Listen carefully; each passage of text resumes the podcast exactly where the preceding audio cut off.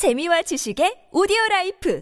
팟빵 안녕하세요. 군사돋보기입니다. 러시아 혹한의 겨울을 무기로 삼아 우크라이나를 무너뜨리려는 새로운 형태의 미사일 공격을 가하기 시작하면서 예상치 못했던 제3차 세계대전에 심각한 위기가 다시금 발생할 조짐을 보이고 있습니다. 이미 러시아군은 가지고 있던 정밀 유도 무기의 재고가 바닥을 보이고 있다고 자주 말씀드렸고 이전에 비한 지금의 정밀 유도 무기 전체 보유량을 살펴보면 지금도 틀린 말은 아닙니다. 하지만 러시아는 올해 10월, 11월 이제 막 생산된 순항 미사일들을 우크라이나 전역의 에너지 시설을 파괴하는데 동원하는 것은 물론 이란이나 벨라루스는 물론 비밀 비밀리에 중국, 북한 등에게까지 미사일과 포탄 등을 지원받으며 간신히 긁어 모으고 있는데요. 이 같은 미사일들의 수량은 생각보다 많으며 러시아는 우크라이나 전기시설 및 에너지 시설을 파괴함으로써 우크라이나의 무고한 이들을 혹한의 겨울 동안 버티지 못하게 만들고 있습니다. 이제까지 우크라이나군은 러시아의 미사일 공격이나 공군의 폭격 등을 잘 막아왔지만 여러 가지 이유로 우크라이나군의 방공망이 약해져 가고 있으며 서방 세계들은 이에 따라 더욱 많은 방공 무기 체계들을 지원함으로써 우크라이나군의 방공망을 확실히 강화하려 하고 있습니다. 그런데 이를 위한 방법은 방법으로서 거론되는 것들이 결국 미군을 파병한다는 매우 민감한 방법과 미국의 민간 군사기업 PMC를 통해 미국 국민을 전쟁에 참전시키는 것이라 논란이 되고 있습니다. 이는 미국이 이란과 같은 형태로 사실상 우크라이나 러시아 전쟁에 참전한다는 것을 말하는데 이러다가 미군 병사 한 명이 러시아의 공격으로 희생된다면 미국은 절대 가만히 있지 않을 텐데요. 그러나 러시아에서도 이 같은 미국의 참전을 그냥 구경만 할 수 없는 입장이기에 제3차 세계대전으로 번질 위험이 높은 나토 대 러시아의 전쟁이 결국 발생하고 마는 것인가 하는 우려가 나오고 있습니다. 왜 이 같은 상황이 벌어졌는지 좀 더 자세한 전황 알아보겠습니다. 전문가는 아니지만 해당 분야의 정보를 조사 정리했습니다. 본의 아니게 틀린 부분이 있을 수 있다는 점 양해해 주시면 감사하겠습니다. 현지 시각 11월 29일 루마니아의 부쿠레슈티에서 열린 나토 외무장관 회담에서는 우크라이나 에너지 시설과 전력망을 파괴하고 있는 러시아에 맞서는 우크라이나에게 부족한 방공 시스템을 지원해야 한다는 주장이 나왔습니다. 폴란드가 자신들이 받기로 했던 독일의 패트리어트 팩3 방공 시스템을 대신 우크라이나에게 제공하라는 입장을 밝히고 있는 가운데 나토의 수장격인 미국에서는 더욱 파격적인 군사 지원 계획을 내놓았는데요. 나토에서는 우크라이나의 전력망과 에너지 인프라 시설이 러시아군의 공격에 의해 대규모로 파괴되고 있는 이유는 우크라이나군의 미사일 방어 역량이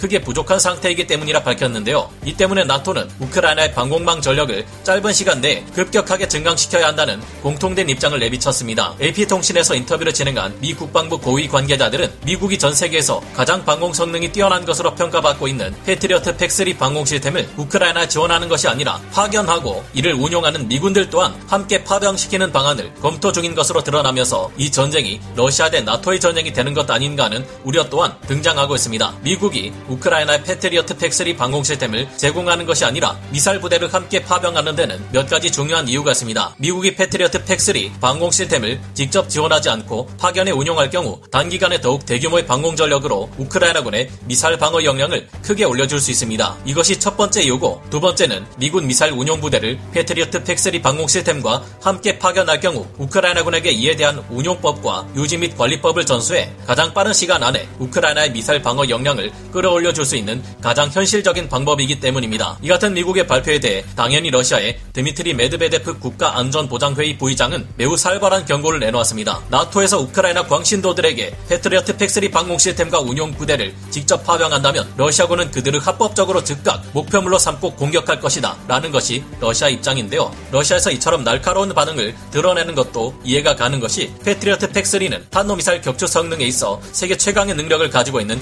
지상미사일 방어 체계 중 하나이기 때문입니다. 패트리어트 PAC3에게 러시아 전투기들이 공격받는다면 절대 살아남기 어려울 것으로 예상되는데요. 패트리어트 PAC3보다 이전에 개발된 패트리어트 PAC2 방공 시스템만 해도 요격 미사일에 내장된 폭약의 중량이 무려 32kg에 달합니다. 일반적으로 탄두의 중량이 작은 것으로 알려진 공대공 미사일의 탄두 중에서도 폭약의 중량만 따질 경우 더욱 무게가 가벼운 편인데요. AIM-9 사이드와인더 단거리 공대공 미사일이 4kg에서 5kg 정도의 폭약을 탄두에 내장하고 있으며 AIM-7 스패로 단거리 공대공 미사일이 10kg 정도의 작약을 탄두에 내장합니다. 이에 비하면 패트리어트 PAC2의 탄두 폭약 중량 32kg은 엄청난 화력을 가지고 있어 근접 신관과 폭발형 파편 탄두 방식을 택하고 있음에도 상당히 뛰어난 요격 능력을 발휘하는데요. 실제로 이럴 경우는 잘 없겠지만 혹시나 적 공군 전술기들이 밀집 비행을 하고 있는 도중 패트리어트 PAC2의 지대공 미사일이 날아온다면 단 한 발에 한 개 편대 모두가 격추되는 상황마저 발생할 수 있을 정도입니다. PAC2만 해도 이 정도인데 패트리어트 PAC3는 더욱 발달된 적 항공기 격추 능력은 물론 날아오는 각종 미사일까지 높은 확률로 요격할 수 있는데요. 패트리어트 PAC3 방공 시스템이 사용하는 ERINT 요격 미사일은 목표물에 접근한 이후부터 미사일 자체의 능동 레이더가 전파를 발신 및 수신하고 그 정보를 토대로 스스로 알아서 표적을 향해 날아가는 능력을 갖추고 있습니다. 작은 미사일에 큰 크기의 레이더를 탑재할 수는 없는 관계로 중간 단계까지는 지상포대와 레이더 등의 도움을 받아야 하지만 패트리어트 PAC3가 목표물에 명중하기 직전 거리인 10수 킬로미터 앞에서는 충분히 스스로 적 목표물의 전파를 쫓아 정확히 격추시키는 것이 가능합니다. 록히드 마틴에서 개발한 패트리어트 PAC3 방공 시스템의 ERINT 미사일은 직경을 기존보다 절반 이하로 줄여 비행 속도를 더욱 빠르게 해 마하 5를 넘어서는 빠른 속도로 적의 비행체를 쫓아 추격합니다. 이 때문에 ERINT 미사일을 항공기 요격용으로 사용할 때는 사거리가 짧아지기는 했지만 반대로 탄도 미사일을 요격하기 위해 사용할 때는 기존의 패트리어트 PAC2 요격 미사일보다 더 먼 거리에서 대응하는 것이 가능합니다. 패트리어트 PAC3의 ERINT 미사일은 우리 군의 천궁 요격 미사일처럼 미사일의 앞부분에 독특한 측추력기를 갖추고 있는데 이는 소형 로켓 모터 수십 개를 미사일 옆면에 장착해 넣은 것입니다. 필요한 방향에 맞춰 이 측추력기를 터뜨려 방향을 조절할 수 있는데 덕분에 ERINT 미사일은 공기 밀도가 낮은 높은 고도에서 떨어질 수 있는 미사일의 반응 속도를 높여줍니다. 이 같은 기술의 원천이 알고 보면 러시아에서 나왔다는 점을 생각해 보면 이런 방식의 지대공 미사일을 미국이 만들어 러시아 전술기들과 미사일들을 요격하게 된 셈이니 아이러니한데요. PAC3의 탄두는 굉장히 작아졌지만 대신 폭풍 효과로 적의 미사일을 요격하는 것이 아니라 적의 미사일에 명중하기 직전 탄두 속에 내장된 텅스텐 막대들을 일정 거리만큼 퍼지게 하는 방식으로 자신보다 더 빠른 마하 10 이상의 탄도 미사일을 요격합니다. 최근 이 패트리어트 PAC3 방공 시스템의 ERINT 미사일은 MSE라 불리는 개량형으로 진화하며 사거리와 고도가 기존 ERINT 미사일의 두 배에 달하는 수준까지 높아졌습니다. 게다가 패트리어트 PAC3는 기존의 PESA 레이더를 AESA 방식으로 바꾸고 360도 상시 탐색이 가능해졌음은 물론 육군 버전 합동 교전 능력 CEC나 다름없는 IBCS 네트워크를 통해 통합되어 원격 타격을 가능하게 만드는 LOR, EOR 능력 또한 부여되며 요격 능력을 더욱 강력하게 끌어올리고 있습니다. 미군들이 운용하는 패트리어트 PAC3 방공 시스템은 이처럼 기존 우크라이나군의 방공 시스템이나 실체가 모두 드러나 버린 러시아 방공 시스템들 따위와는 감히 비교조차 할 수 없는 압도적인 능력을 갖추고 있는 것으로 알려져 있는데요. 그러나 아무리 무기 체계 성능이 뛰어나다 해도 전장에서 희생자가 전혀 발생하지 않을 수는 없기에 우크라이나에 패트리어트 PAC3 방공 시스템을 운용하는 미군 부대가 파병될 경우 미군 전사자가 나올 수 있습니다. 게다가 따지고 보면 전장에 직접 무기를 지원하고 이를 운용하며 교육까지 가능한 부대를 직접 파병하는 일은 따지고 보면 샤헤드 136 드론을 앞으로 총 2,400기까지 지원할 것이라는 이란과 이 드론의 사용법을 교육하기 위해 직접 우크라이나의 교관들을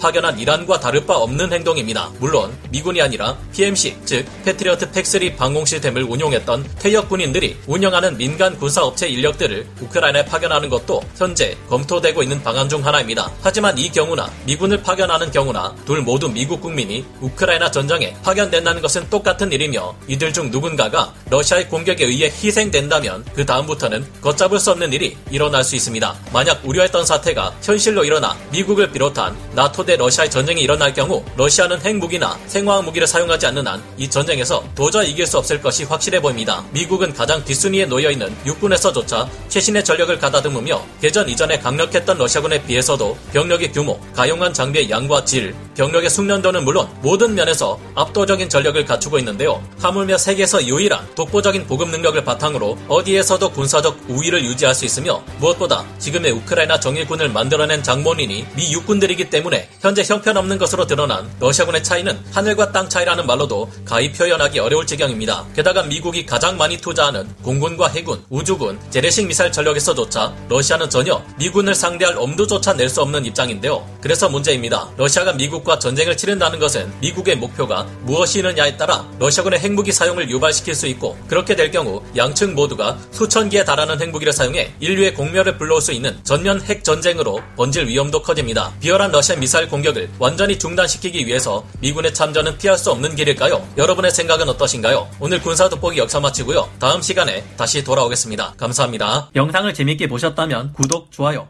알림 설정 부탁드리겠습니다.